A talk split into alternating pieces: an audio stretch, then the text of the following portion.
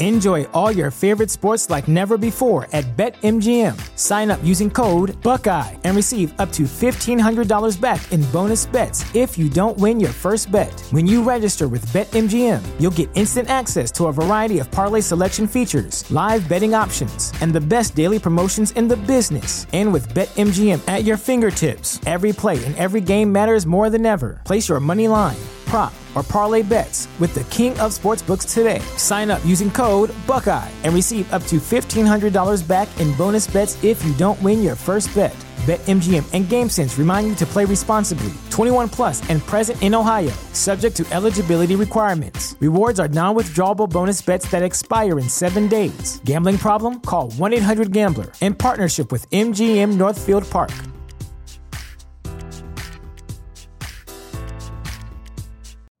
You know how to book flights and hotels. All you're missing is a tool to plan the travel experiences you'll have once you arrive. That's why you need Viator. Book guided tours, activities, excursions, and more in one place to make your trip truly unforgettable. Viator has over 300,000 travel experiences to choose from. Everything from simple tours to extreme adventures and all the niche, interesting stuff in between. So you can plan something that everyone you're traveling with will enjoy. Real traveler reviews give the inside scoop from people who've already been on the experiences you're considering, so you can plan with confidence. Free cancellation helps you plan for the unexpected, and 24/7 customer support means you can travel worry-free. Download the Viator app now and use code Viator10 for 10% off your first booking in the app. Find travel experiences for you. Do more with Viator. Bandwagon Nerds is taped in front of a live studio audience.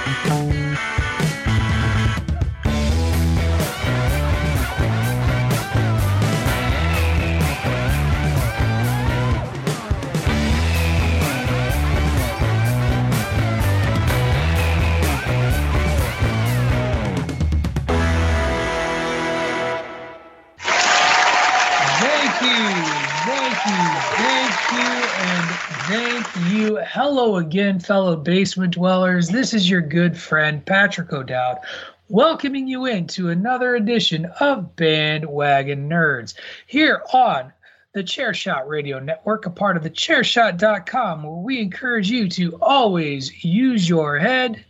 The ChairShot.com. Always use your head. And I am joined this week by three-quarters or two-thirds of the rest of the bandwagon. We have the live studio audience, PC Tunney here. We have the lawyer himself, David Ungar. We have no Aesop. We have no Ray Cash. We have no Platt Signal. One, because I didn't send up the Platt Signal. And Aesop had a thing going on. Ray is still managing busy Sundays. So... I frankly was just too lazy to put up the Platt Signal this week, so that's why he didn't come. It does require a lot of work. He's like a gremlin. He needs instructions and shit. It's a whole tweet. Like it's a whole.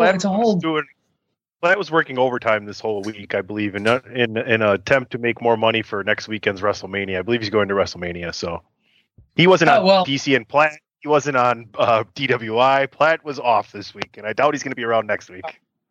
Well, that's fine. We'll see if we get Aesop back next week when we start covering Moon Knight. Anyway, I was just saying, no, smaller, more intimate bandwagon this week, and kind of a bandwagon of what do we talk about now? As we were talking before the show, Tony was at breakfast and had no list to work on.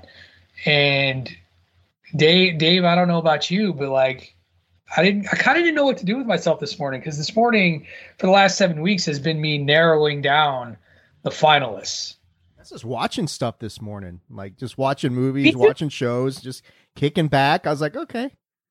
Yeah, I watched a little New Japan Pro Wrestling. I watched an Oscar-nominated film this morning, and yeah. Speaking of which, we're gonna have some fun today. We are gonna talk Oscars. By the time this show drops, the Oscars will have happened and nobody will have cared. And so we're gonna talk a little bit about why the Oscars are happening and why nobody cares and why no one watches anymore and what we think should be done to fix it that won't get listened to. Like we know it won't get listened to. We're gonna talk a little bit of news around the nerdosphere, not much. We're also going to discuss a tragic loss in the music community. It's an interesting show of topics, but I think they're good topics, and I think there's going to be a lot of fun. And so, I think what we're going to do is we'll start with the news around the nerdosphere. I think that's a good way to start. We'll start the show with the news around the nerdosphere, but in order to do that, I need one, Dave, to make my voice sound cool when I say it's now time for news around the nerdosphere, and then we need the music to hit, Dave. So I need you to get that ready in post-production, because it's not happening live, because it is time for news around the nerdosphere.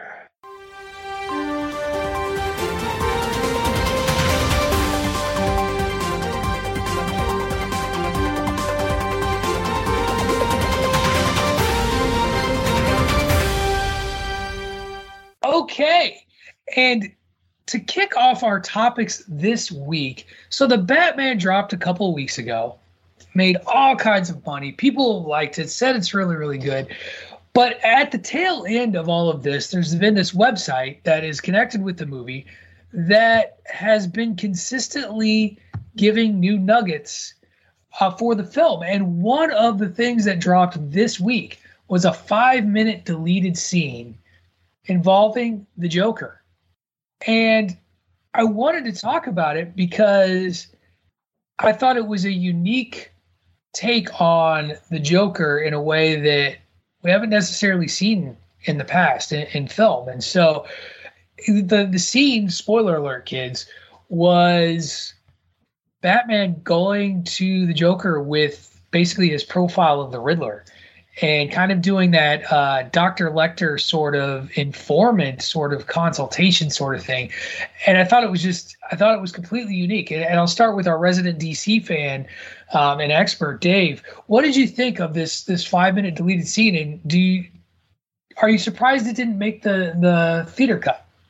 Not really surprised it didn't make the theater cut. It felt to me like they held this one back to see what sort of reaction Batman got, and if it was very favorable, it's like, okay, let's release this because this is probably where we're going to go with the sequel. They of course at the end they tease Joker next door. You're not sure it's Joker. After this deleted scene, there is no more doubt who is in that cell next to the Riddler. I loved the scene. I thought the Joker portrayed, and they did some really smart stuff with this. You don't get a good look at his face until the very end. And then you realize, okay, this is a different kind of Joker. This is a much more damaged Joker. This could be, if you're anybody who's into kind of like the origin of the Joker, which is amorphous to say the least. But the prevailing opinion is he's the leader of the Red Hood gang, fell into a vat of chemicals. This looks like shortly thereafter. He kind of references their 1-year anniversary in this scene, but I thought the scene was really well done. I like this variation of the Joker. Who's it? Barry Keoghan, I think, played the Joker. Yes. I thought, he kind of brings, and I don't know what you guys thought, and I want to turn it over to you, because to me, it felt like he brought various elements of all the Jokers we've seen before. It was like, there's a little bit of Jack in there. There's a little bit of Heath. There's a little bit of Jared Leto, all wrapped into this portrayal, with something different going on as well. And I'm glad you mentioned the Hannibal Lecter thing, because that's exactly what's going on. And, he at the end, he makes Bruce question a few things about his own mindset. So I love the scene. My personal opinion is they just wanted to see how Batman was received before they dropped this. That's just my thoughts. Yeah. Tunney, I'll go to you first to answer Dave's questions. Like, what did you see out of that portrayal? Did you see, like Dave talks about, like an amalgamation of different Joker portrayals and things like that? What were your thoughts on this deleted scene? It's 5 minutes. It's a heck of a long scene. Yeah, so first thought after watching it was, you made me sit through every fucking thing else in that movie for that damn long in the fucking theater while I had to pee, and you left this out? What the fuck is wrong with you? Anyway, whatever. It was great. I thought more like it was, he was playing the Joker as like a darker comic book character as opposed to the way it's been played in the movies in the past. But I don't know. I liked it. It definitely keyed on the relationship and where that relationship is going and how those two are just, you know, connected in ways that neither of them understand. I went back and watched The Dark Knight the other evening and realized that Heath Ledger did a great job, but Christian Bale was really bad, and that movie wasn't as good as I thought it was. It made me really appreciate the Batman more, and the addition of the detective kind of piecing together and where we're going with that. I'm waiting to make sure though Robert Pattinson can play Bruce Wayne well. That needs to be the next step in the next movie, or, you know, there needs to be a female in his life that gets him to be the person that he needs to be as far as Bruce Wayne. So we'll see what goes there. But as far as the Joker, I mean, dude, looks like we're in for a good ride with this fella playing Joker right here. So you heard it here first, bandwagoners. PC Tunney hates The Dark Knight. That's what we just got. Official hashtag it. Tunney I hate. See Dave really roll his eyes, but that's not what I meant. I just meant I don't think that movie's as good as I thought it was, and I think the one that I just saw was better than I thought it was. Oh, look at that. That is... I love it. I love it. Hey, here's the thing is I argued when we reviewed this movie and talked about it that it's a 1A and 1A sort of scenario in that they're vastly different types of movies. And, you know, I do think it comes down to taste and preference. If I were to choose, Tunney, I'm actually with you. I liked Detective Robert Pattinson Batman more than I liked gravelly voice kind of driven action movie Batman. Well, it looks like he's trying to escape through the mouth hole in the fucking bat suit. You know, it's like his lips and nose are just like trying to run away from his face. It's hilarious. Right. It is kind of funny. And again, it's that gravelly voice.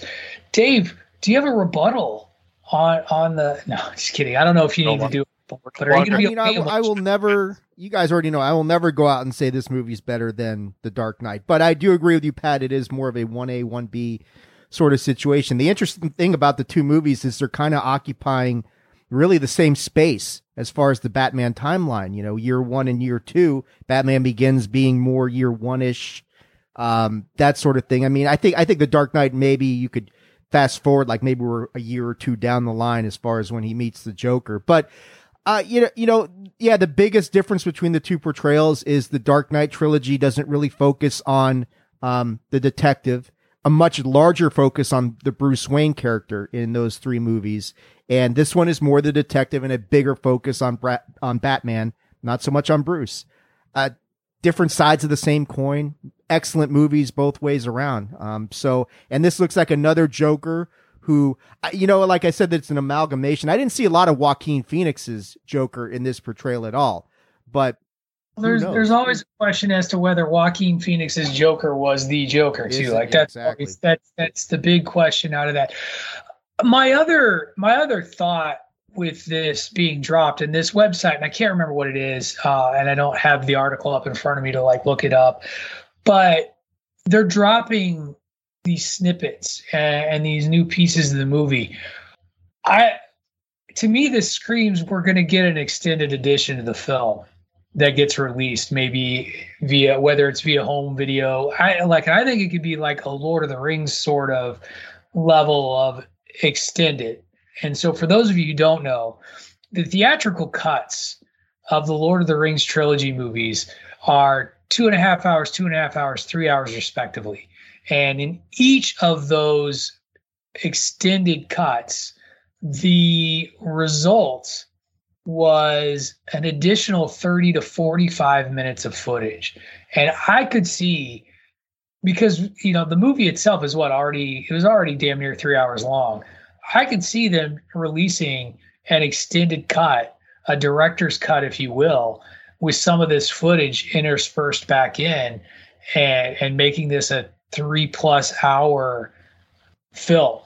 No, you're right. I mean, and yeah, Warner has not shied away from that. Like, you know, like you mentioned, I mean, everything that they've done has had an extended cut attached to it. Snyder cut, BVS, the ultimate cut, you know, all that sort of. So yeah, I think you easily, they could stretch this into a 3.5, maybe even a 4-hour movie. Who knows what they left on the cutting room floor at this point, but I'll watch it. I mean, I probably will too. Tunney, I know you felt it was too long. Maybe it's just because you had to go to the restroom. Would you watch an extended The Batman cut? Or is that just too much Batman for you? No, at home, yeah, for sure. No, it was fine in the movie theater. I just had to go to the bathroom, but maybe it was a little, I don't know. It was a little slow in some parts for me, but I think it was just kind of getting used to that pace and that kind of change in you know, attitude almost. But they're both great movies, right? I'm just saying I'm looking forward to this one more so. I want to see what comes of this. I think this could end up being the best series of Batman. I mean, if they do this right, you can maybe get 4 or 5 movies out of this.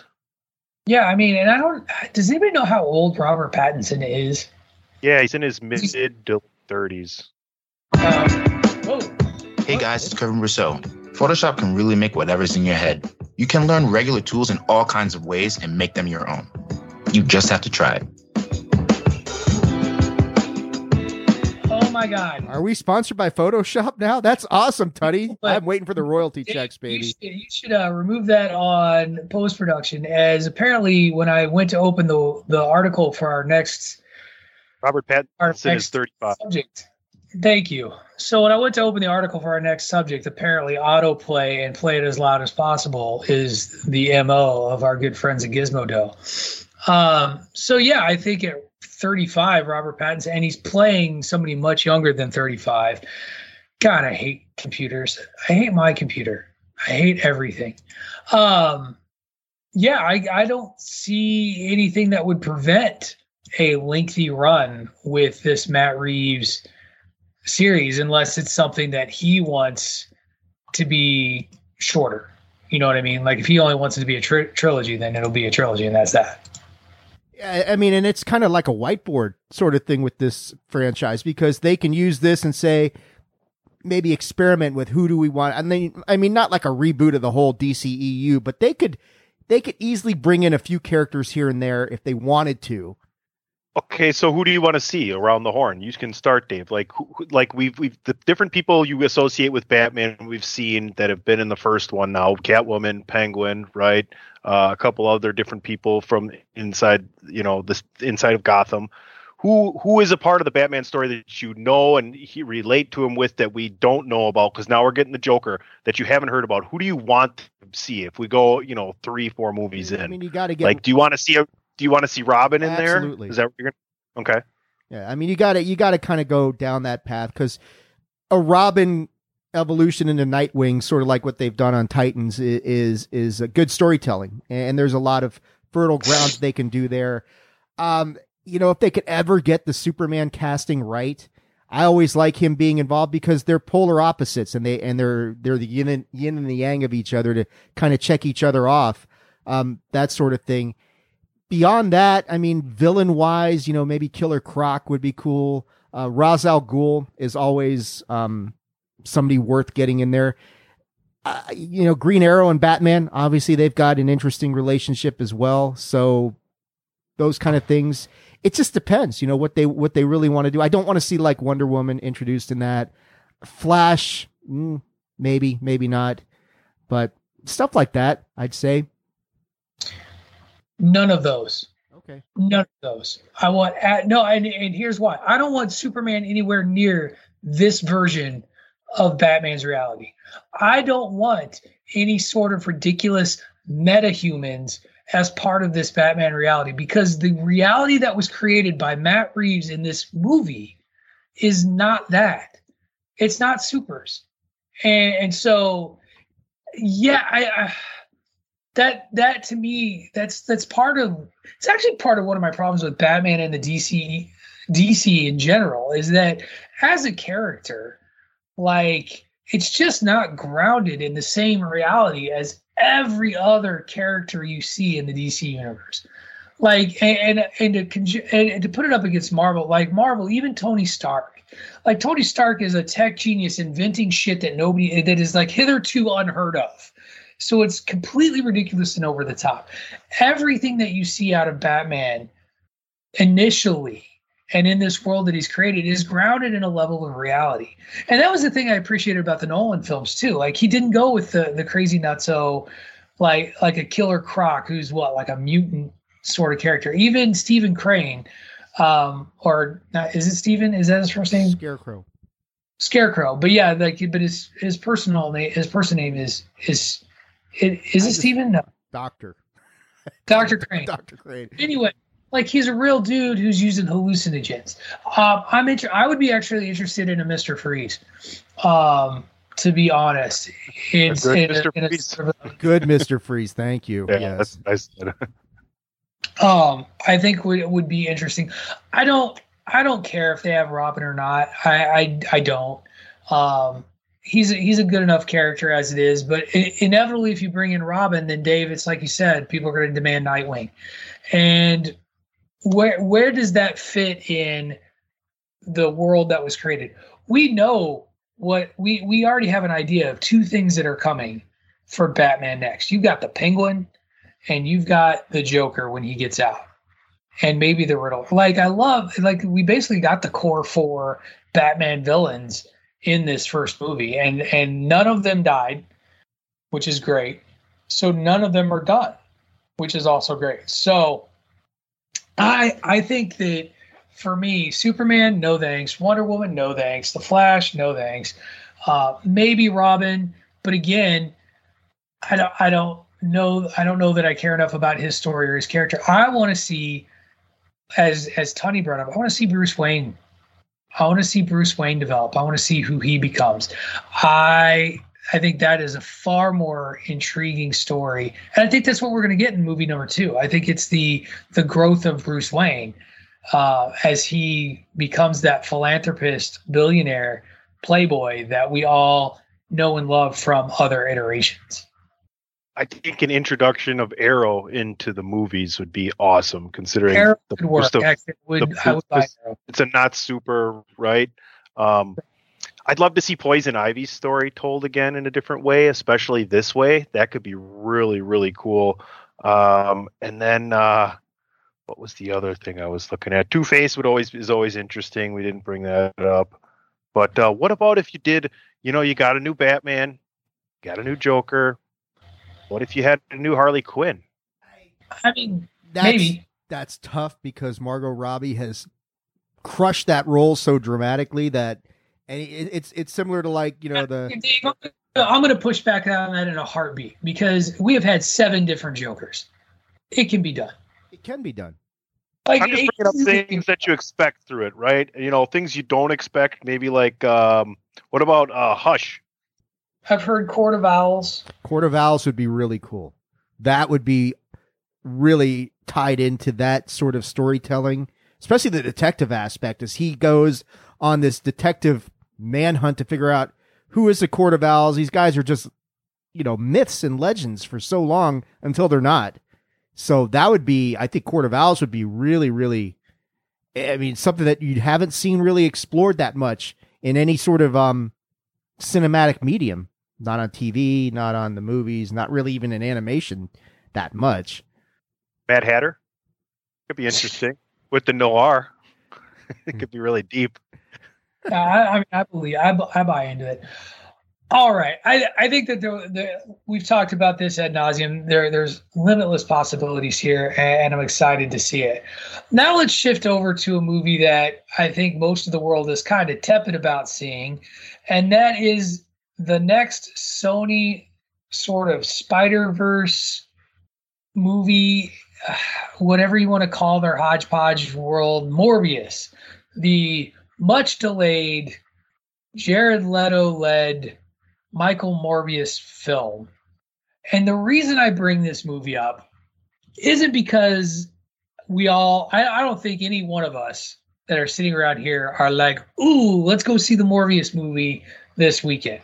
Tunney's got a big head shake. I think Dave, you're probably going to see it. I would suspect. Sucker. But the director gave an interview that I feel, and it was funny because I was going to share this anyway. And then Ray Cash, our good friend Ray Cash, shared it in our DM group as it was. So he shared this interview, and I had it on IO9, which is why you got the weird ad that popped up in the middle here, because it automatically played this video where, and I'm trying to find this guy's name. And I hate the way people write articles because they sit there and they wind up forever. And all I want to know is this guy whose name is, where the fuck is it? Jeff, God of Biscuits? No, it's something Espinoza, but it's like Daniel Espinoza. Like, it took 3 paragraphs, IO9 writer, for you to get to the name of the person whose interview you're talking about. But they ask him point blank. You son of a bitch. No, I just looked at the fucking article. Is this the one from Justin Carter? Justin Carter, is that the one you're talking about? What do you mean, Justin Carter? That's the author of this. Morbius director opens up on its post-credits. Yeah, it's Justin Carter. There you go. Like, it's been a long build-up, and people don't know what's going on. So in this interview, basically, Mr. Espinoza says that Morbius lives in the same universe as Venom. This is the universe we saw Venom exit. At the end of Venom, Let There Be Carnage, and return to at the end of Spider-Man No Way Home. He also sort of hints that you would know which Spider-Man is appearing, or which Spider-Man's universe Venom exists in. So my question is, 1, do we buy that? Like, at all? And then 2, if we do buy that, which Spider-Man universe do we expect it to be in? PC Tunney, I'm going to have you go first because Dave went first on the last one. I don't know. Do we gonna get another new Spider-Man now? I mean, well, technically in this, there's 3 possibilities. Technically. Yeah, but if there's 3 possibilities and all the everything's open, there could be more possibilities. Could this be Miles Morales? That was my third, actually. I wasn't counting Tom Holland since he's eliminated the Tom Holland Spider-Verse by saying that. This character is in the Venom one. I think it's Miles Morales. Dave, what do you think? Well, let's approach this analytically deductive reasoning. It can't be Toby because we've already seen Venom in Toby's universe. So you can pretty much eliminate that. I agree with you, Tom Holland. He was there for a moment, then he gets phased back out. I'll say one thing. When they showed the Morbius trailer, it pissed me off because they're like, from the studios that brought you No Way Home. I'm like, no, you didn't. You have the rights to it. You didn't bring a shit. Yeah. If I was to guess, I mean, I think with some of the sympathetic and favorable reaction and the groundswell of support for Andrew Garfield and the fact that there are no good villains in his universe, which he lamented the fact himself in No Way Home, I could see them going in that direction of placing Venom into that universe. That would be a way to bring him back in some respect if they wanted to. Tunney's probably right. It's probably Miles' universe if they're bringing him in. But I wouldn't completely exclude Andrew Garfield's. But I think it's either one of those. That's my best guess. How big is this if it's Miles Morales? I think that's pretty big because then you do set the stage for the introduction of that variation of Spider-Man, and with Tom's status kind of up in the air and that variation of Spider-Man kind of up in the air, unless you're going to reboot everything from the Andrew Garfield franchise, which seems very unlikely because Sony would be in control and it'd just be a train wreck. I think, bringing Miles in at this point and kind of introducing him into the mix. Yeah, that'd be pretty big. I think that makes a lot of sense. I wish Marvel and MCU actually had their fingerprints on that more than I suspect Sony will. But, the demarcation lines between Marvel and Sony in this whole Spider-Verse are pretty thin right now, I would say. So who knows? There's Lego Miles Morales to support Tunney's theory. Here's that, and it's good that you mentioned that because the interview continues. And he also says, at the end of Venom, let there be carnage in Spider-Man No Way Home and in No Way Home itself. It is clearly established that it is possible for characters to transfer from one multiverse to the other. The events of No Way Home had the effect of transferring Venom and Vulture, and maybe others, in parentheses, back and forth between the MCU and the Venom universe. So, Dave...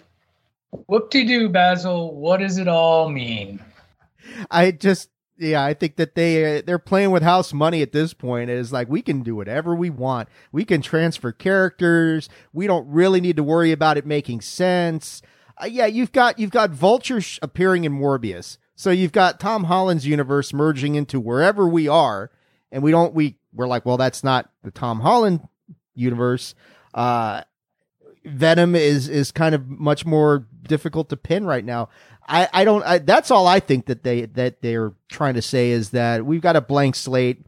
We're going to mess around with a few things. They've really got all the tools are there at their disposal. It really is a blank slate because No Way Home did one thing very well. Like you're saying, like he's saying, it just merged everything together and threw everything together and then pulled it apart. Now, who's going to be where when it all gets pulled apart? That's one of the big issues. So I just think they've got a lot of options at this point that they can play with. Sandbox time. Well, speaking of a sandbox, Sony has long wanted to do a Sinister Six movie. Is this the time? Because we got a Craven the Hunter movie, who God knows what that's going to be coming.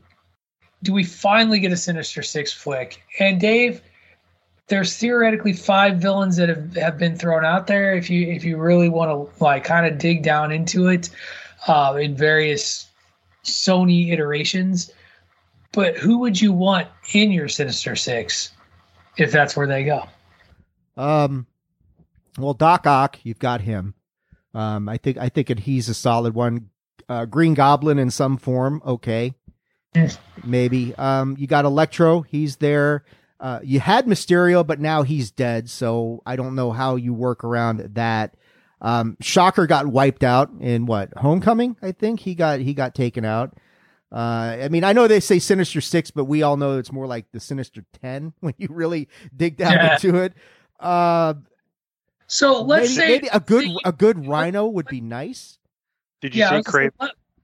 Craven, we said the Craven movie's coming, so we figure he's going to be part of it. So let's do this. Instead of trying to come up with an entire six, who's one villain you would want that hasn't been we're going to do the same thing we did with Batman. One Spidey villain that hasn't made an appearance that you would love to see in a Sinister Six movie as the sixth guy. I'll go first. I haven't seen all the Spider-Man movies, so I might be missing something if somebody was in there somewhere. But was Sandman? They ever done Sandman? Sandman was Spider-Man 3 and No Way Home. That's what I thought. And No Way Home. Yeah, he did come to help. That was Sandman and No Way Home. That's right. Yeah. Satan Church. I don't know. I would just like to see that as the main character, but that was one of my favorites. But Craven is the one that's missing, I think, but they're already doing a movie about him. I'm trying to think of who else has been. Who did Jamie Foxx play? Electro. But the male version of Electro. Now that you could flip that and get the female version of Electro in there, that might be fun to see them do something with that. I'm going into my Marvel Strike Force and pulling up my Sinister Six roster to see who I've got on there. Scorpion or Vulture. Eddie Brock. Scorpion has made an appearance now, but not as the Scorpion yet in the MCU, because Matt Gargan, and I think that's an excellent call, Tony. I think that Matt Gargan hadn't got his enhancements in his suits. He was just a criminal trying to buy alien tech in Homecoming. One character that has never been in any of the Spider-Man movies so far that I would be down for seeing is the Chameleon. The Chameleon is a master of disguise, secret agent for, I think at the time it was the KGB. when he was created. And he was notorious for framing Peter Parker / Spider-Man for his crimes. So would be an interesting character to introduce. And again, it's all out there. I think that they, here you go. You know, you could see. So let me share this with you guys. So this is my Sinister Six roster on Marvel Strike Force. I don't know if you can see that. There you go. One that's missing that we haven't talked about is Swarm. Yeah, he's a newer character. So yeah, I mean Rhino, we kind of saw a crappy version of him. Mysterio's dead. Swarm, we haven't seen. Goblin, Shocker, Doc Ock, Electro, and Vulture. I don't know how you'd pull off Swarm. How you'd bring him into this whole thing. You just kind of come out of nowhere sort of thing. But I mean, I'm down with it. I would be down to see a Sinister Six movie. That'd be really cool. It just, yeah. Who do you throw in there? Because yeah, the six is kind of a misnomer and you fit Craven in there somewhere. So, yeah, bring it on. Sounds fun to me. Tombstone. Undertaker. He's part of the Sinister Six. Hey, what if he came? What if he played? What would you buy? Would you, in the words of Christopher Platt, would you smoke a bag of that if Undertaker was Tombstone? I might smoke a bag of that. All right. So I do really look forward to seeing what kind of a Sinister Six group we get here. I think that we're going to leave it at that, and we're going to head into our first commercial break. And before we do our recorded commercials, it is always my duty to remind you that if you enjoy what we do here on Bandwagon Nerds, if you enjoy what we do at the ChairShot Radio Network, then head over to ProWrestlingTees.com / the ChairShot and invest in one of our many ChairShot shirts. I am wearing one today. I am wearing the official Bandwagon Nerds Pro Wrestling Tees ChairShot shirt purchased over at ProWrestlingTees.com / the ChairShot for the low price of slightly more than $19.99, because while the standard shirt is $19.99, you can get that and we're happy for it. I wanted to feel a little fancy. I wanted something that felt nice on, as Tunney likes to say, my epidermis. And so I spent a few dollars more and got it soft style. There are all sorts of other designs to choose from, whether you want a ChairShot logo, whether you want a saying from a show, or even from your favorite programs themselves. Again, those shirts cost $19.99, or if you're feeling fancy for a few dollars more, you can get them soft style. And we will appreciate everything you can do to contribute to helping us put out great content daily out there on the interwebs. As Christopher Platt would say, please and thank you and please. That site is ProWrestlingTees.com / the ChairShot. When we come back, we are going to remember Foo Fighters drummer Taylor Hawkins. You are listening to Bandwagon Nerds here on the ChairShot Radio Network, a part of the ChairShot.com. Enjoy all your favorite sports like never before at BetMGM. Sign up using code Buckeye and receive up to $1,500 back in bonus bets if you don't win your first bet. When you register with BetMGM, you'll get instant access to a variety of parlay selection features, live betting options, and the best daily promotions in the business. And with BetMGM at your fingertips, every play and every game matters more than ever. Place your money line, prop, or parlay bets with the king of sportsbooks today. Sign up using code Buckeye and receive up to $1,500 back in bonus bets if you don't win your first bet. BetMGM and GameSense remind you to play responsibly, 21 plus and present in Ohio, subject to eligibility requirements. Rewards are non-withdrawable bonus bets that expire in 7 days. Gambling problem? Call 1-800-GAMBLER in partnership with MGM Northfield Park.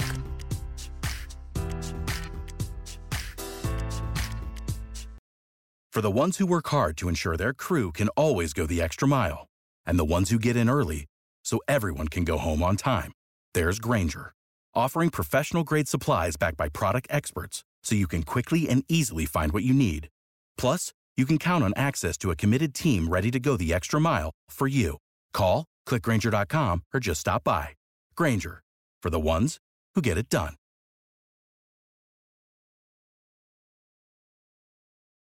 Promotional consideration paid for by the following. Hey folks, PC Tunney here. Thanks to our new partnership with Angry Lemonade, you can save 10% on physical products and digital commissions using the promo code ChairShot. Head to angrylemonade.net to check out their amazing catalog of products and services. Use the promo code ChairShot to save 10%. That's angrylemonade.net. All right, welcome back. As I mentioned before we went into the commercial break, on Friday, this past Friday, horrible news hit the music world as about an hour before they were set to perform in South America, word came out that Foo Fighters drummer Taylor Hawkins had passed away. This was thoroughly surprising to, I think, everybody. He was only 50 years old. And before we talk a little too... The circumstances surrounding his death are starting to come out a little bit more. There's been a toxicology report.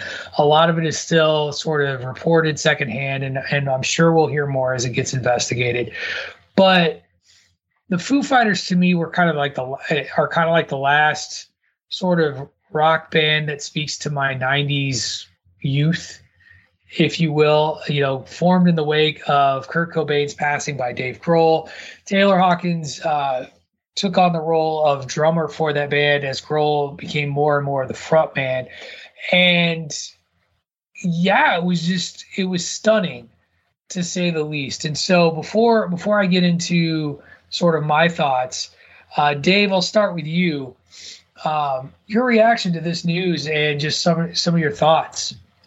Yeah. Like the Foo Fighters, like the last bastion of kind of the 90s as it transitioned into the aughts, that sort of thing. In the wake of course, the tragic passing of Kurt Cobain, this is kind of where Nirvana sort of kind of evolved into, and Grohl he was like Nirvana's drummer. And then he becomes something completely different, the front man for Foo Fighters. And I mean, I like the first 3 or 4 Foo Fighters albums are some of my favorite albums from that time frame. The one with Everlong on there, and then Learning to Fly and Best of You and all that sort of thing. Man, I love those songs. This just sucks. 50 years old. It sounds like, I know they're still digging up stuff and figuring some things out. It does sound like perhaps maybe drugs were involved, which is unfortunate. But it's tragic when, you get something like this. I mean, I'm, at 53, I look at any time somebody of my age group passes away and, of course it makes you pause and think for a second. But it's just, it's sad. He, by all accounts, was a hell of a good guy. Very giving as far as fans were concerned. There's some pictures floating around of him meeting with fans literally hours before he died. And it just sucks whenever you get something like this to a band as renowned as the Foo Fighters, who really, for that time frame, one of the biggest bands in the world, as far as I can tell, as far as I'm concerned, and just one of my favorites from this era. So rest in peace. It sucks. That's for sure. Tony, your thoughts? Foo Fighters, Green Day, Red Hot Chili Peppers are like the last 3 great rock bands, in my opinion, before you kind of transition into a number of different ways that 90s rock, transitioned out into. I heard 9 active substances. I don't know if that's true or not, but that's a lot of partying. So I'm not surprised, to be honest with you. Those guys live in that environment every single time they go on tour. It does suck. He was a good guy. He made great music with them. It's hard not to be a fan of the Foo Fighters, no matter what genre of music you pull towards. It's just like a really good sound, really quality band. I don't know. I don't have that much else to say about it, to be honest with you. I feel bad more for his family, and the rest of the band. Who knows what was really going on, but I feel bad more so for his family and his friends than I do for him. Absolutely. I will say, oddly enough, and I was talking to Dave about this before we recorded ChairShot Radio yesterday, I was surprised by how much his passing did sort of hit me, and not so much because of the music that he made. Like, I like the Foo Fighters. I really appreciate their music. I love what they do. But I think one of the things that I think is sad to me is his mind for music was among the best of the best for his generation. And he was one of, you know, he wrote some terrific songs for the Foo Fighters. He toured with Alanis Morissette. Like, he played with Alanis Morissette during the height of her fame. I'm going to hold on one second.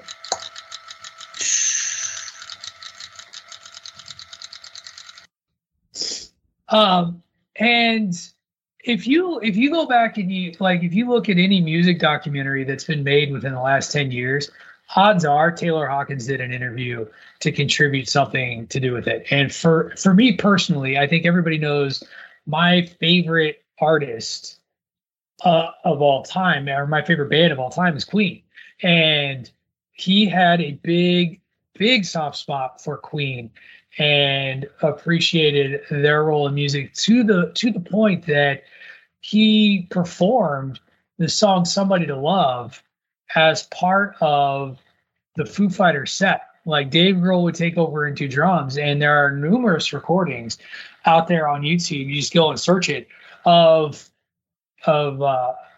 Taylor Hawkins singing and leading the audience in a rendition of Somebody to Love. And so he's not even performing songs that he wrote. Like, you can just see his influence and his appreciation of music and the genre as a whole. And to lose that for whatever reason, whether it was, you know, partying too hard and just living the lifestyle, who knows if he was battling other stuff that we don't know about and was self-medicating. We don't know, and it's not fair. It's not fair to speculate. And he does. He leaves behind a wife and he leaves behind some children, and that sucks. And that's horribly sad. And I just think it's a tremendous loss for the industry. Would you guys say, like, I feel like the Foo Fighters, the last great American rock band? I don't think there's really any question to it. I think they were the elder statesmen of. But I mean, it's like, I feel like no one else has that sound anymore. There's not. We're totally gone from all of that. Anything now is so much harder or so much more now. It's just a different. No one does that anymore. No one captures that sound. Scott Weiland's gone. Chris Cornell is gone. Eddie Vedder doesn't do shit anymore. You know, like. You know, Alice in Chains is still out there. Godsmack is out there. Metallica's out there, but they're not putting out new music that's like the Foo Fighters have been. You know what I'm saying? And Red Hot Chili Peppers is a different sound, okay? Mm-hmm. And Green Day is not from America, so that's, you know, what? Where I say that. What? Wait, what? Green Day's from the Bay Area, bro. What I mean is they have more of a British sound. Well, from a pop punk standpoint, yeah, but I mean, sure. I'd say if you're looking at American bands, last great American bands, yeah, Green Day, Foo Fighters, you know, that's a 1A, 1B sort of, but they're very different bands, you know. I think Foo Fighters are more metal-based, rock-based, and Green Day's more evolved kind of into power punk sort of thing. But, yeah, I get what you're saying. You know, trying to look at that time frame, the 90s, and think, you know, what great bands were there that are still out there touring and kicking and being, you know, making an impact on the music industry. And good luck, really. Pat, you got anything? You're a music expert. Yeah, I don't think that there's any band out there with that kind of sound that is as big as the Foo Fighters are. Like they like I said, that's why I use the term elder statesman. Like they were the venerated, appreciated, like, you know, and they were still pretty cutting edge and sort of the music that they were making for their genre. There are other bands out there, but it's a lot of imitators. You know, it's like classic rock. Like the classic rock sound has gone by the wayside outside of imitators like Greta Van Fleet. For as great as they are, they're a Led Zeppelin cover band with original tunes, like down to their sound. And there's just nobody that sounds like the Foo Fighters. And I wonder what this means for the band. Does the band stop? Like, was he that influential to the band that the band no longer makes new music? Because I think they could still tour. I think you can tour until Dave Grohl is, 80, 90 years old. Right. Here's my thing. Go ahead, Pat. Sorry. But it was just it's big shoes to fill. Like he was the number two in the band. Like they are big shoes to fill, yes, but let me pose this to you guys. When you think about bands who stopped because the drummer died, Led Zeppelin and John Bonham, okay. Keith Moon, the Who, maybe you could have said they should have stopped, they didn't, and they persisted, and that was a massive loss. Neil Peart from Rush, as soon as he passed away, they said, that's it, we're done. Taylor Hawkins is hugely important. I don't know if I put him on that level of those guys that we just mentioned, Bonham, Moon, Peart. Maybe you can work around that. I don't know if it's about the drumming, though, so much as it is about the creative drive behind it. Like, again, he's a songwriter. He's a singer, songwriter, drummer. And in that respect, you can draw a direct parallel to Peart, because Peart was the primary songwriter for Rush. It's more about the guys inside of the Foo Fighters, right? I mean, is it they can't play together anymore? They can't play together anymore because he's not there, or they still want to play together and they can find someone that they can play with, and they still feel good and play in his honor. Which side of the coin do they land on? Because all these guys are going to continue to make music. Their careers are not going to be over, right? But does it mean, does it mean Dave Grohl takes a break and comes back as a solo person, or does something different with somebody else? Does it mean these guys stay together and find someone? I think it's more specific to the band than the talent, in my opinion. But man, you mentioned some great drummers and Moon and Peart. Sorry. I know. I think that's a terrific point. And again, not to beat the dead horse of the band I know, but Queen, Freddie passed away and they thought they were done. And for some, they were done. John Deacon, the original bassist, after the goodbye concert to Freddie, he was done making music, period, because the loss was too much. But Brian May and Roger Taylor, two of the original founders of the band, they had a couple of other people join them to sing before Adam Lambert became a full-time tourer with the band. And now a big part of the concert isn't just playing their music, but it's honoring Freddie Mercury. Like, that's a big part of their shows.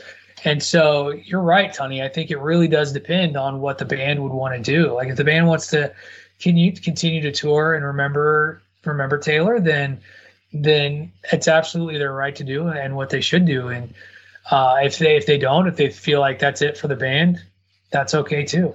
And they put together music for what Foo Fighters has been around for 25 years, which, 25 years of music, that's a hell of a run. Most bands don't make it 25 years. So wherever they go next, selfishly, I hope it's more music, but what umbrella that'll be under, I think, like you said, that's the big question. Let me just clarify to Dave's staunch disagreements before. I was talking about sound, as in Green Day reminds me of like the Clash and the Sex Pistols, whereas, Red Hot Chili Peppers is not necessarily an American sound. It's more reggae as well, too. So just throwing it out there. I'm well aware of those three bands all being in America. I was sending a text to Billy Joe right now saying, this guy I'm on the show with thinks you're from fucking London, man. But, all kidding aside. American Idiot didn't help. Dude, no, I'm just all kidding aside, when I first heard Longview from Dookie, I agree with you, Tony. They sounded like a British punk band. I was kind of surprised to discover that later on that year. Oh my God, these guys are from Oakland. So I get what you're saying exactly. Yeah. So I don't know that there's any more that we can add to this conversation other than to raise a glass and wish happy trails to Taylor Hawkins and much love, and hopefully, keep your thoughts out there for the family he left behind, both on the stage and off. When we come back, we're going to break down why people no longer go to watch the Oscars, and Patrick's got a little quiz for Tunney and Dave. All that after this commercial break. You are listening to Bandwagon Nerds on the ChairShot Radio Network here on thechairshot.com. 8, 7,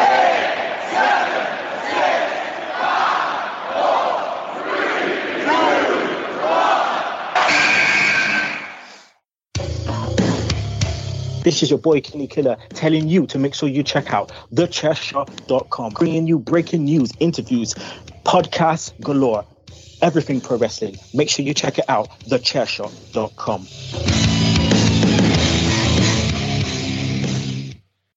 All right, welcome back. So I mentioned this at the top of the show, that by the time this podcast drops, the Oscars will have aired and no one will have watched it. And this has been a trend for a while. And I want to preface this all by saying I love the Oscars. I love the pageantry. I love the performances. I really do love just about everything about the Oscars. But I'm in the minority, and I think it's pretty clear that I'm in the minority as this becomes an ever dwindling audience. And it's not for lack of trying to find ways to get people in to watch the show. And in fact, they're trying some new things this year. And I shared an article with y'all to try. And I think, we're going to talk about some of the universal complaints, but in an effort to make this more palatable and more watchable, the producers they've made the decision first to cut 8 awards from its live presentation lineup. And they're mostly like the crafting categories. So like production design, film editing, sound, things like that. And David Rubin, president of the Academy, is saying that the move is meant to increase viewer engagement and keep the show vital, kinetic, and relevant. So here are the 8 categories that got cut. Documentary short subject, film editing, makeup and hairstyling, music original score, production design, short film animated, short film live action, and sound. Rubin also noted that the ceremony is actually going to begin an hour earlier than the televised show. So those awards are going to be given out in that first hour before they go live. So basically, while you're watching the red carpet, if you're watching the red carpet show, that's when those awards are being given out. And so I'm going to start my questions to the two of you with this. Is the Oscars being too long really the reason people have stopped watching? I think you know my opinion on this matter. Tunney, I'll go to you first. Is this a good move? Is this actually the move that needs to be made? Yes or no, and why or why not? I don't think anything they've done addresses the problem that they have. The problem is they're giving awards away to a medium that people aren't consuming at a rate they used to be, and they're not covering the things that people consume at a higher rate now. There's things that are not qualified. People, the masses who are enjoying, things that you can consume as far as storytelling on screen, they're not going to the movie theaters. They're not consuming these movies. They're watching streaming. They're watching this, that, and the other. A lot of that stuff is available. But I'm talking about non-movies things I think are being consumed more so, like series and things of that nature. So I just think it's a really old school way of doing it. I don't think they're including the right thing. And I would say that the track record of the people giving away the awards is not that good as well. Dave, your thoughts? I agree with Tunney to a huge extent that, Tunney and I were recording an episode of Attitude of Aggression last night, and I used the word marginalized a lot of places to talk about certain things. The Academy has traditionally marginalized people like us and the stuff that we like to a great extent for a very, very long time, and not to take anything away from some of the movies that get nominated and the accolades that they so richly deserve. I'm not saying that, but they have not given enough credence, enough acknowledgement to some of the stuff that we love that this show's based upon. I mean, it's one thing to give Lord of the Rings all these awards and all that sort of thing, but they don't recognize the same sorts of things that appeal to people like me and mostly to people like you guys as well, and the things that I'm interested in. It's like, this movie that's got nominated for 10 awards, great, fine. I don't care because it doesn't resonate with me. And I think as you've seen, the industry has evolved, or especially since the MCU, the advent of the MCU, and even before that, when Lord of the Rings came along, they have not adjusted to the times very well. And they keep trying to feed you the same sort of thing, saying, hey, this is what you really should be acknowledging.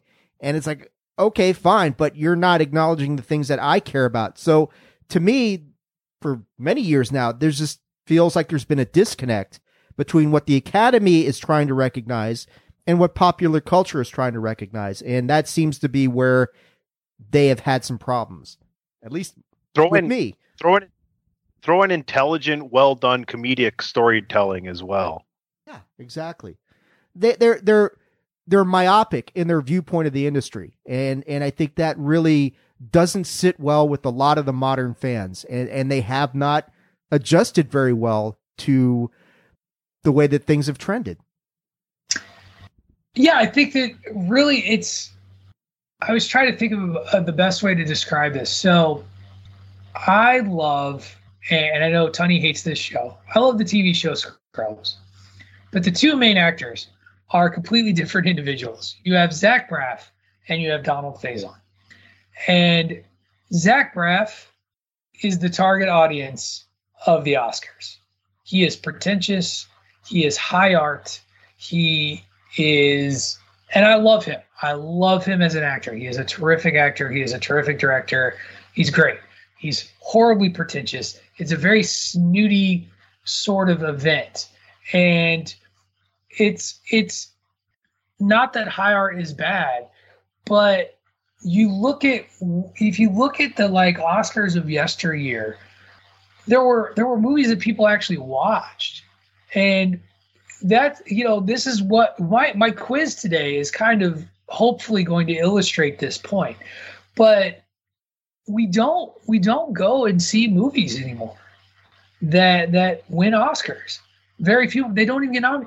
It's so bad now that they had to create like a fun fan poll based Oscar for popular films. And what I don't understand, and what I wish I understood, like the Oscar voters and nominators understood, is how in the world is it that a movie could resonate with the masses and not be considered for awards? Like, how does that happen?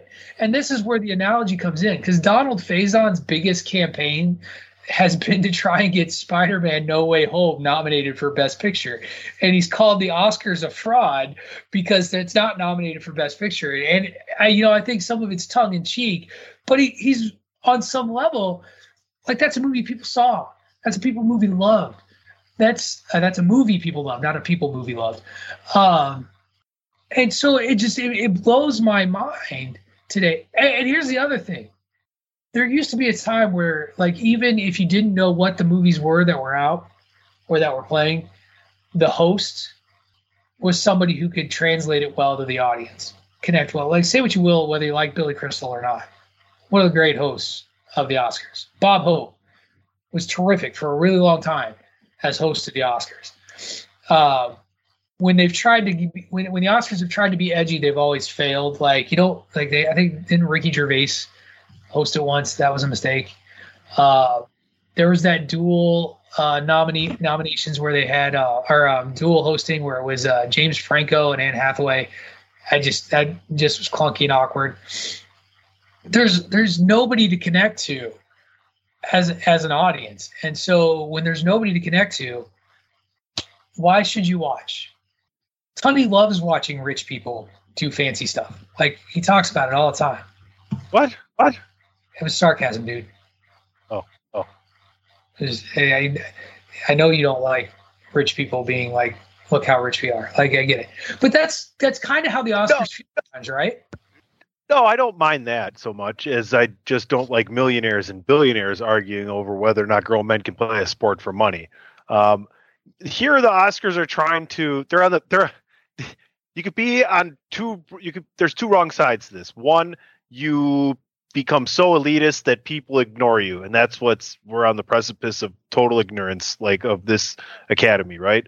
Or you go the other way and you cater too much to the people where they don't really care because you just give away whatever the people want, right? So they need to find the happy medium, and they're just not doing a good job of understanding what's happening in modern pop culture and everyday consumption of media. So that's where I'm at with it. I know they have 3 different female hosts tonight, so I'll probably tune in. I do pay attention to the Oscars, to be honest with you. I do remember a time, though, and I thought you were going to say this before, that all the Oscars movies that got nominated, at least I had seen a preview for them if I didn't go and see it. But now it's like half of them I never even fucking heard of before. Absolutely. And that segues nicely into the first ever Bandwagon Nerds Oscar quiz show between PC Tunney and Dave Ungar. It's a pop quiz here. It's a pop quiz, kids. Nothing fancy here. We're gonna do this. I just want to kind of prove a point of what's nominated and the difference between us, as kind of what I would argue is a more mainstream audience, and what the Oscars puts out there. And so for this first one, you might need a piece of paper to write some stuff down. I'm ready. It's like trivia. Where's AJ at? Jeez. No, AJ, no fancy music. We're going to have some fun here. My first question, on your pad of paper, I'm going to give you, we'll say, I'll an imaginary 30 to 45 seconds. I can do that. You want a 30-second clip? You got the Jeopardy music? I got Jeopardy. It's 30 All seconds. Right, you want to use it? We'll play the Jeopardy music then. Your first question isn't a question.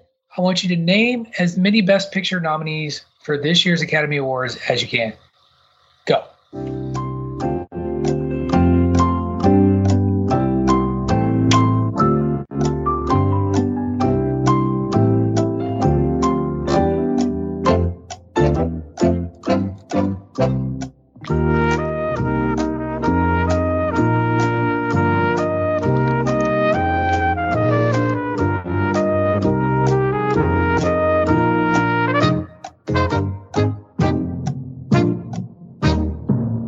I don't even know if I spelled it right, but I could only think of one. Okay. Streaming. So here we go. First of all, I'm going to tell you how many there were. 1, 2, 3, 4, 5, 6, 7, 8, 9, 10. I get 10 a point for that, right? I got that right. Do I get a point? That wasn't a question. I think that might be the only point we could have had a chance at, Dave. PC Tunney, your list. How many best pictures? I wrote down one. I don't know. Macbeth was not nominated for Best Picture. What a travesty! Yeah, I don't even know. I haven't even paid attention. This is tying into your whole topic of conversation. I don't even know what's nominated. Yeah, is that movie with? Oh man, maybe the Tom Hanks one. Is there a Tom Hanks one in there? There is not a Tom Hanks one in there. There was one directed by Steven Spielberg. Oh, was it the Matt Damon? Kylo Ren movie? Nope, that one was not nominated. Will Smith starred in one of the Oscar nominated movies. We nerd reviewed one of the Oscar. No, we didn't. Did we? Yes, we did. Unless we definitely, No Way Home got nominated. Bad Boys 4 got nominated? Nope. So here are the nominees. Belfast. Totally. Yeah, Belfast. That's what I wrote down. Right, it looked like it. Macbeth. Coda. Don't Look Up. Okay. Drive My Car. No. So we're 0 for 4 so far on the facial recognition on these movies. Isn't Don't Look Up with Leo DiCaprio? That one? Yes. Oh, I heard a Coda. Drive My Car. Sorry, I said that one. Hold My Wallet. What, dude? Dune. Okay, Dune was not our best. Dude. Okay, and that was we nerd reviewed that one. King Richard, about sure. Yep. Licorice Pizza. Heard of that? Nightmare Alley. Heard of that? The Power of the Dog. Heard of that? I live. And West. And what? West Side Story. West Side Story was wanted by Spielberg. So I've actually seen the previews for a large majority. I think 70, 80%. So, yeah, and out of those movies that were listed, I've seen two. And that was, I've seen Dune, and I've seen West Side Story. I fully intend to see Nightmare Alley. Do I get Nightmare Alley? Nightmare Alley's Bradley Cooper, right? Right. Do I get 2 points for seeing Dune twice?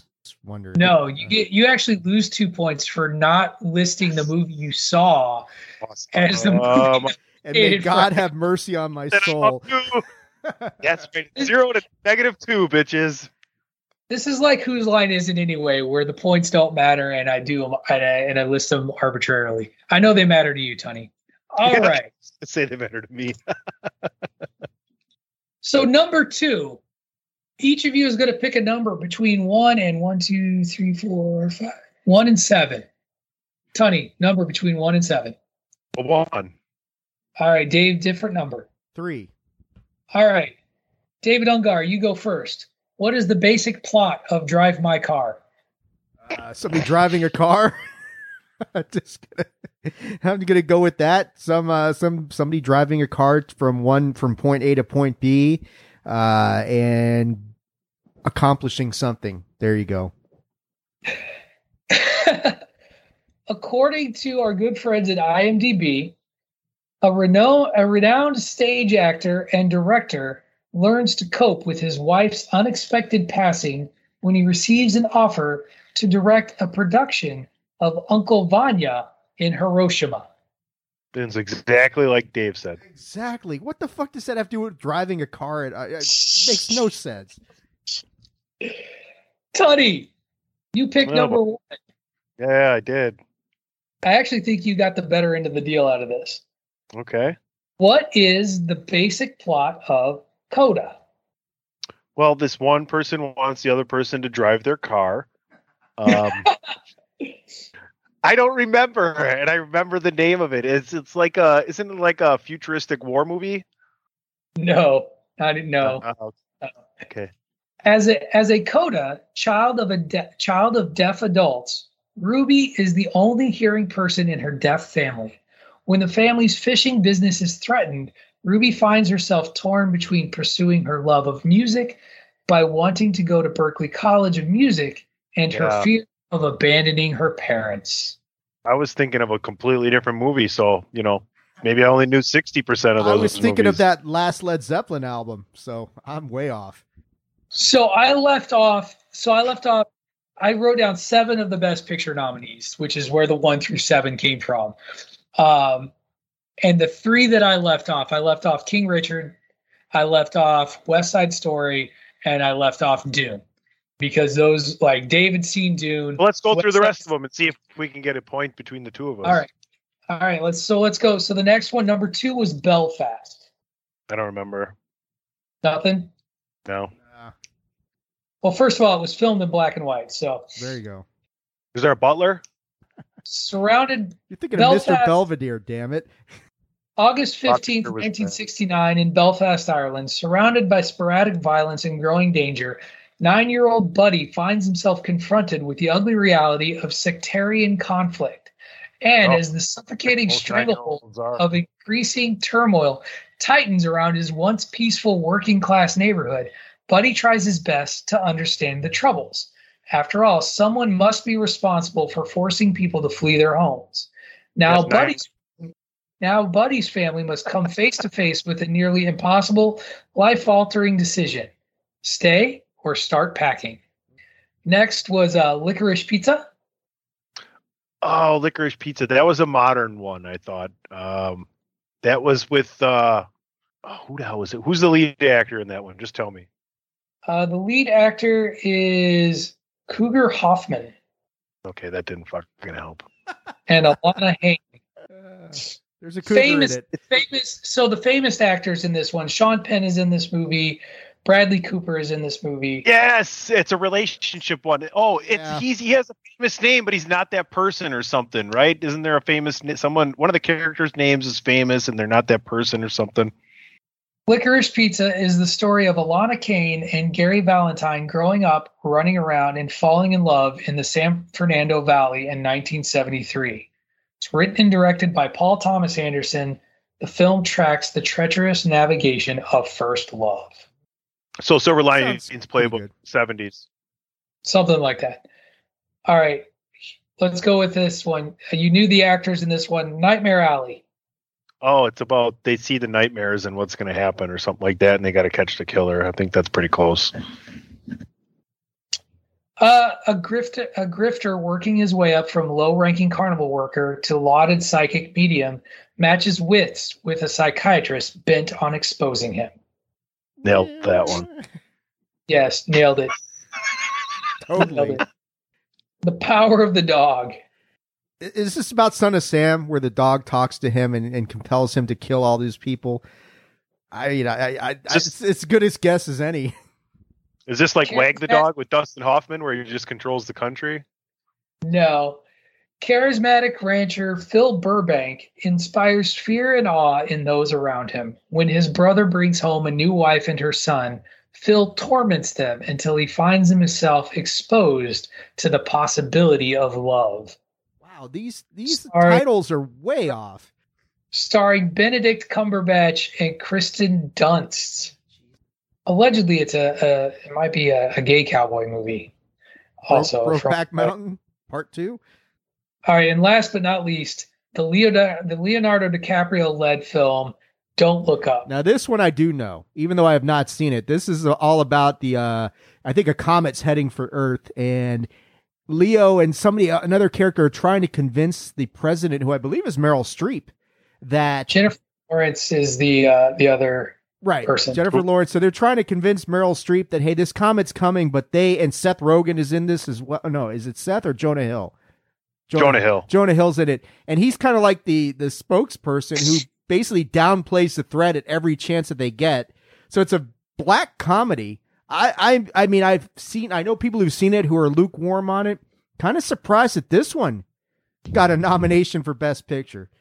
It was not reviewed well, so I was surprised that it got nominated as well. But you're right. Congratulations. Dave gets a point for accurately describing the plot of Don't Look Up. Two low-level astronomers must go on a giant meteor tour to warn mankind of an approaching comet that will destroy planet Earth.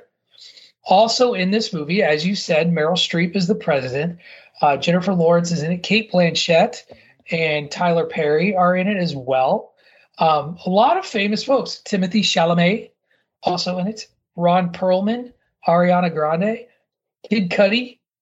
Tons of famous folks. It's Michael Chiklis. Yeah, and it's funny to me. You look at this movie, and I know it's critically received, but take Armageddon. Not really. It was critically panned, but the Academy must see something in it that we don't. But you look at Armageddon and Deep Impact, where this stuff's coming and everybody's panicking and taking it seriously. And in this movie, what I know about it is that they can't get anybody to take this threat seriously until pretty much the comet's on top of them. Yeah, Jonah Hill plays the press secretary for right. Meryl's president. Right. So Kurt scores. That's a point. PC Tunney leading Dave 0 to -1 as we head into our next question. Points? 0 to -1. Go question ahead, number three. Say it, Tunney. Total BS. Game's not over yet. Question number 3. Javier Bardem is nominated for Best Actor in a Leading Role. Sure. What movie was he nominated for? Oh, that's not fair. Write it down. 30 seconds. Was it one of the movies nominated for Best Picture? Did they re-release No Country for Old Men or something? This isn't ask extra questions. This is you get 30 seconds. We don't fucking know. We don't need 30 seconds for this one. Neither of us know. Just tell us the damn movie.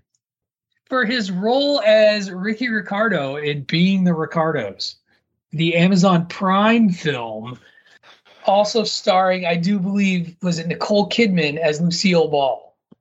Look at the two of you. Like, put your heads in your hands. Patrick, you got some explaining to do. That's okay. Also nominated for Best Actress in a Leading Role, Javier's wife, Penelope Cruz, in what film? Frida. I'll go West Side Story. Fuck it. Nah, nope. No. She was in some movie called Parallel Mothers, which I'm going to look up right now because I've never heard of either. Parallel Mothers. I mean, the fact that Penelope Cruz got nominated for Best Female Actor is okay. I'd nominate her for plenty.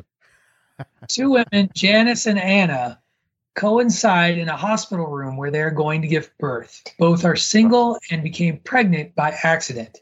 Great. Janice, middle-aged, doesn't regret it, and she is exultant. The other, Anna, an adolescent, is scared, repentant, and traumatized. Janice tries to encourage her while they move like sleepwalkers along the hospital corridors. I feel like this exchange for us and our listeners. In these hours, we'll create a very close link between the two, which by chance develops and complicates and changes their lives in a decisive way. Can we go back to talking about Morbius? I'm just saying, man. Yeah, I'm good with this instead. Final question before I do a bonus question out of pity for the two of you. This is another, write down as many as you can.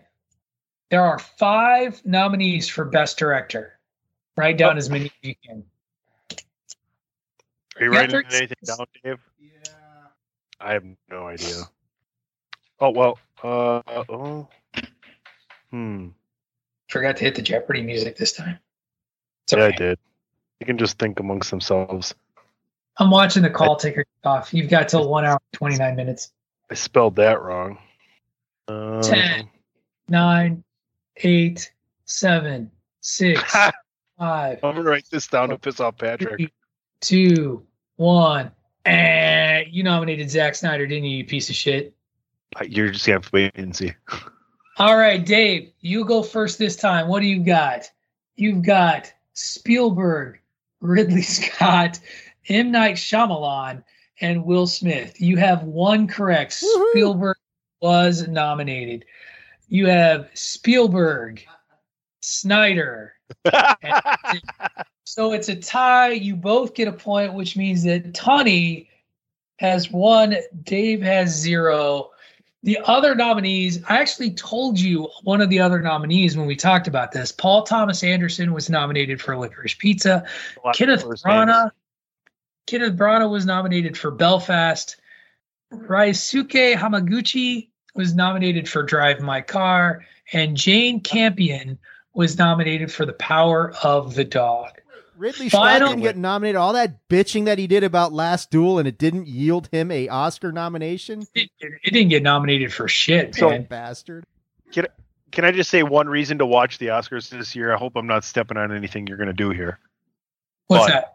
It is the 50th anniversary of The Godfather and all the Oscars they won. So they're going to have something on that tonight. So that should be something to be pretty cool, or at least check out on YouTube when you listen to the show the day after. And I'm trying to find the last. Okay. So as I look for this last one, so congratulations, PC Tunney, by a score of 1-0. You win the inaugural Bandwagon Nerds. Fucking soccer game or something. 1-0. No. But now I want to see. So where did it go? Here we go. How many Disney/Pixar properties were nominated for Best Animated Feature Film this year? Yes, this year. And there were 10 nominees, right? No, that was only Best Picture. This is Animated Feature Film. There's only 5. I'll say 4. 3. It is 3.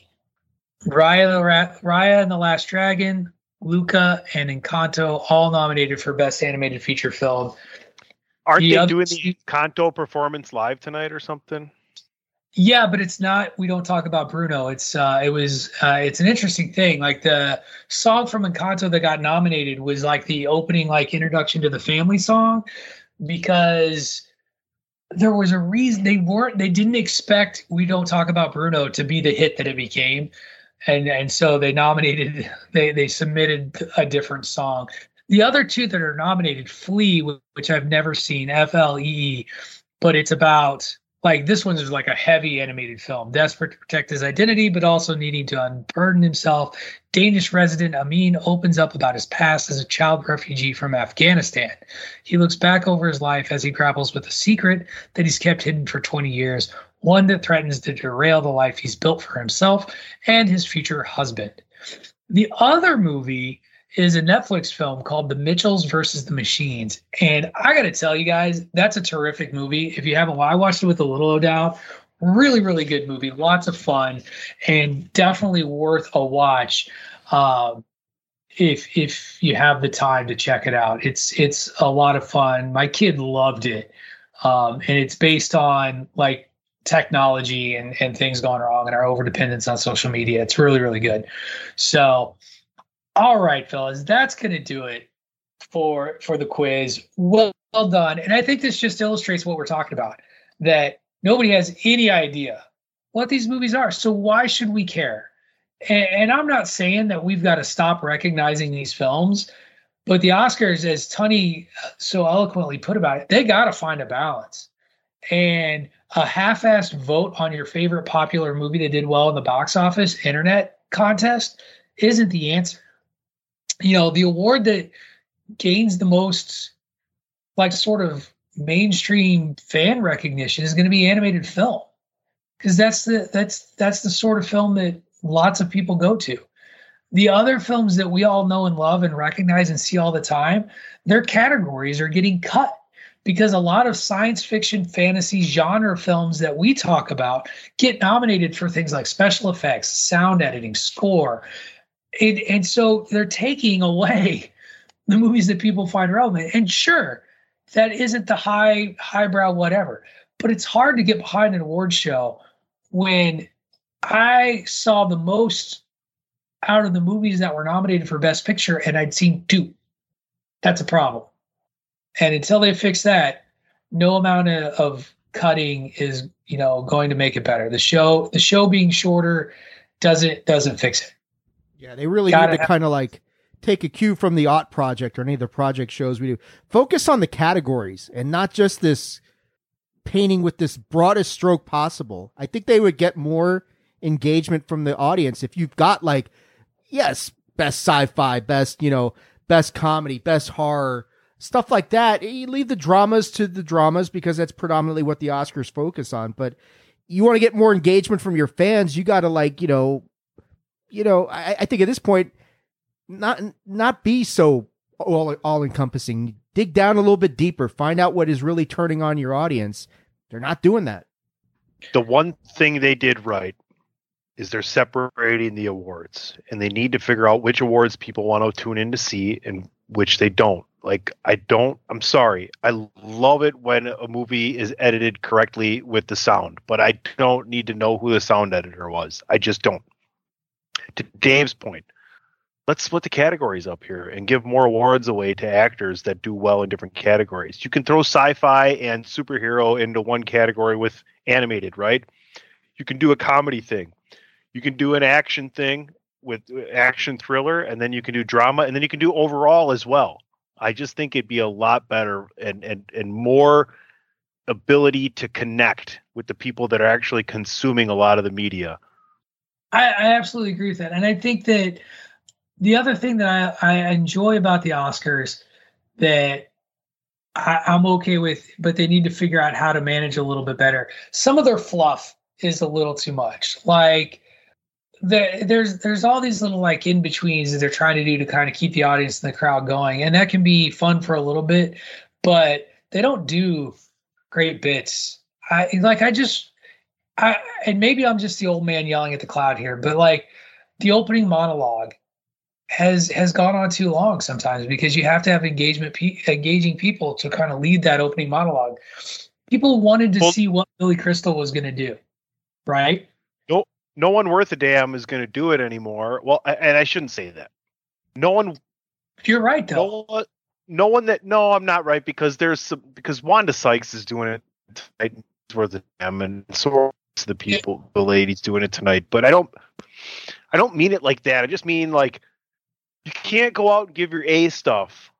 You have to, you know, and it's society. It's not the Oscars or the network, it's society that has it going that way right now. Like, you can't just go out there and like have comedy. Comedy is like frowned upon PC wise. And it's kind of, I'm kind of over it, right? We're almost back to that point where let's just blow it back up again and say, you know what, get some thick skin. It's a joke or it's not. And if it offends you, I'm sorry. We don't, you know, comedy's tragedy. Learn the art. Dave, any thoughts, or are you frozen? Am I frozen? No, no. Your camera's frozen, but we can hear you. No, I think we've beaten this topic to death. I mean, I think the main point of it is that they need to fix something.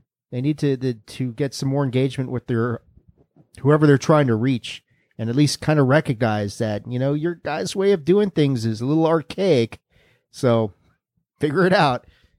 Yeah, they're out of touch. I think that ultimately what this comes down to is they're out of touch with a mainstream audience. And there's a bubble.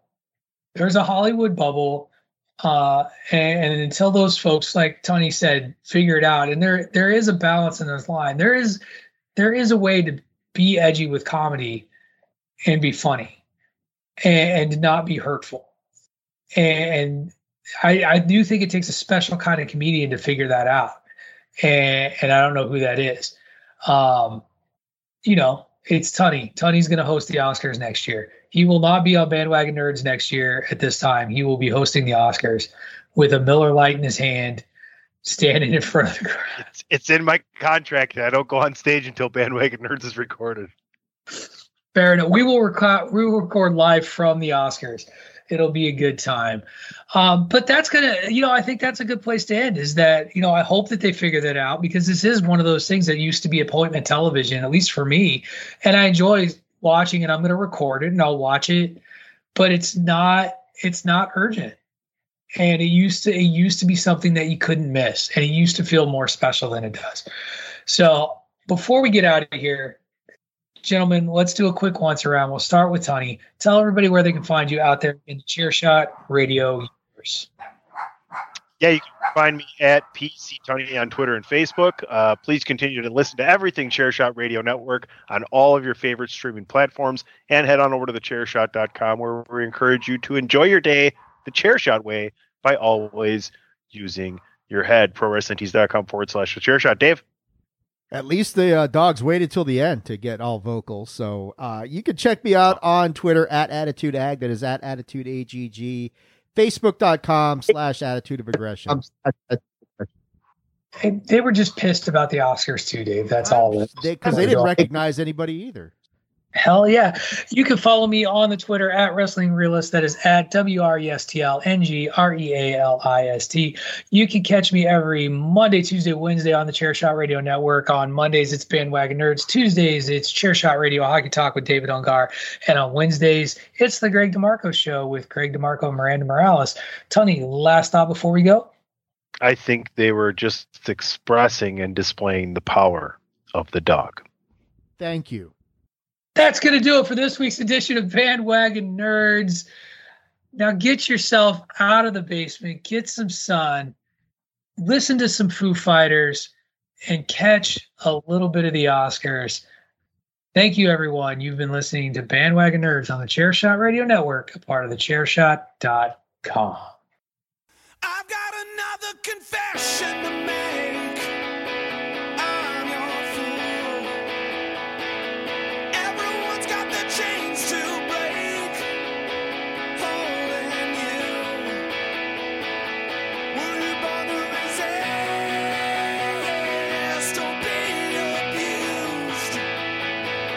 Someone getting the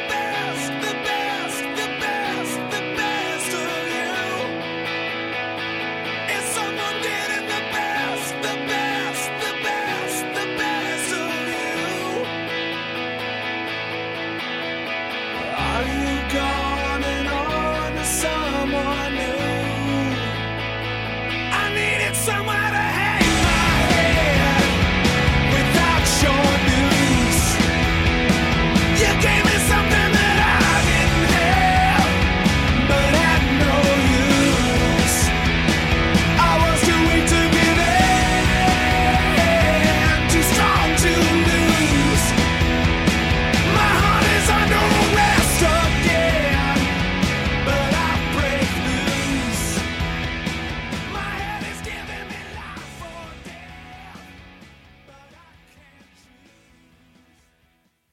This is very upsetting to you. Let's get back to him. Why?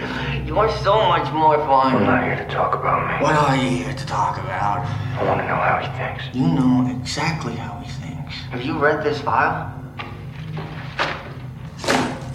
You two have so much in common. Masked Avengers. So he's even more righteous. Oh, are you afraid he makes you look soft? You're wasting my time.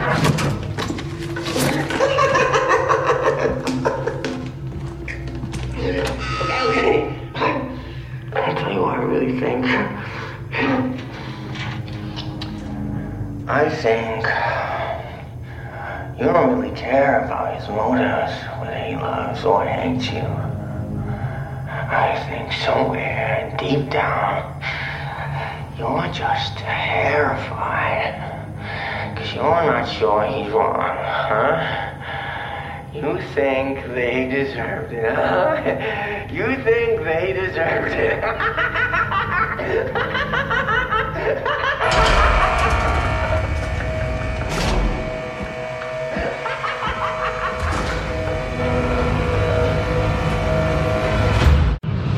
TheChairShot.com. Always use your head.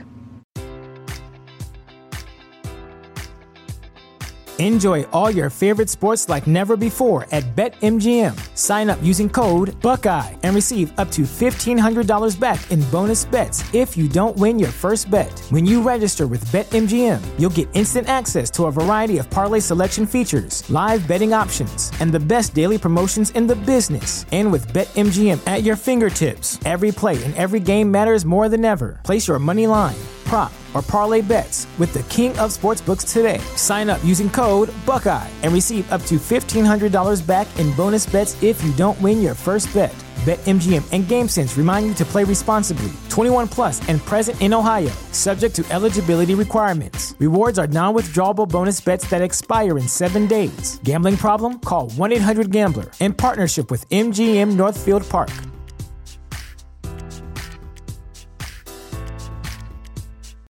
Without the ones like you, who work tirelessly to keep things running, everything would suddenly stop. Hospitals, factories, schools, and power plants, they all depend on you. No matter the weather, emergency, or time of day, you're the ones who get it done. At Grainger, we're here for you, with professional-grade industrial supplies. Count on real-time product availability and fast delivery. Call, click Grainger.com, or just stop by. Grainger, for the ones who get it done.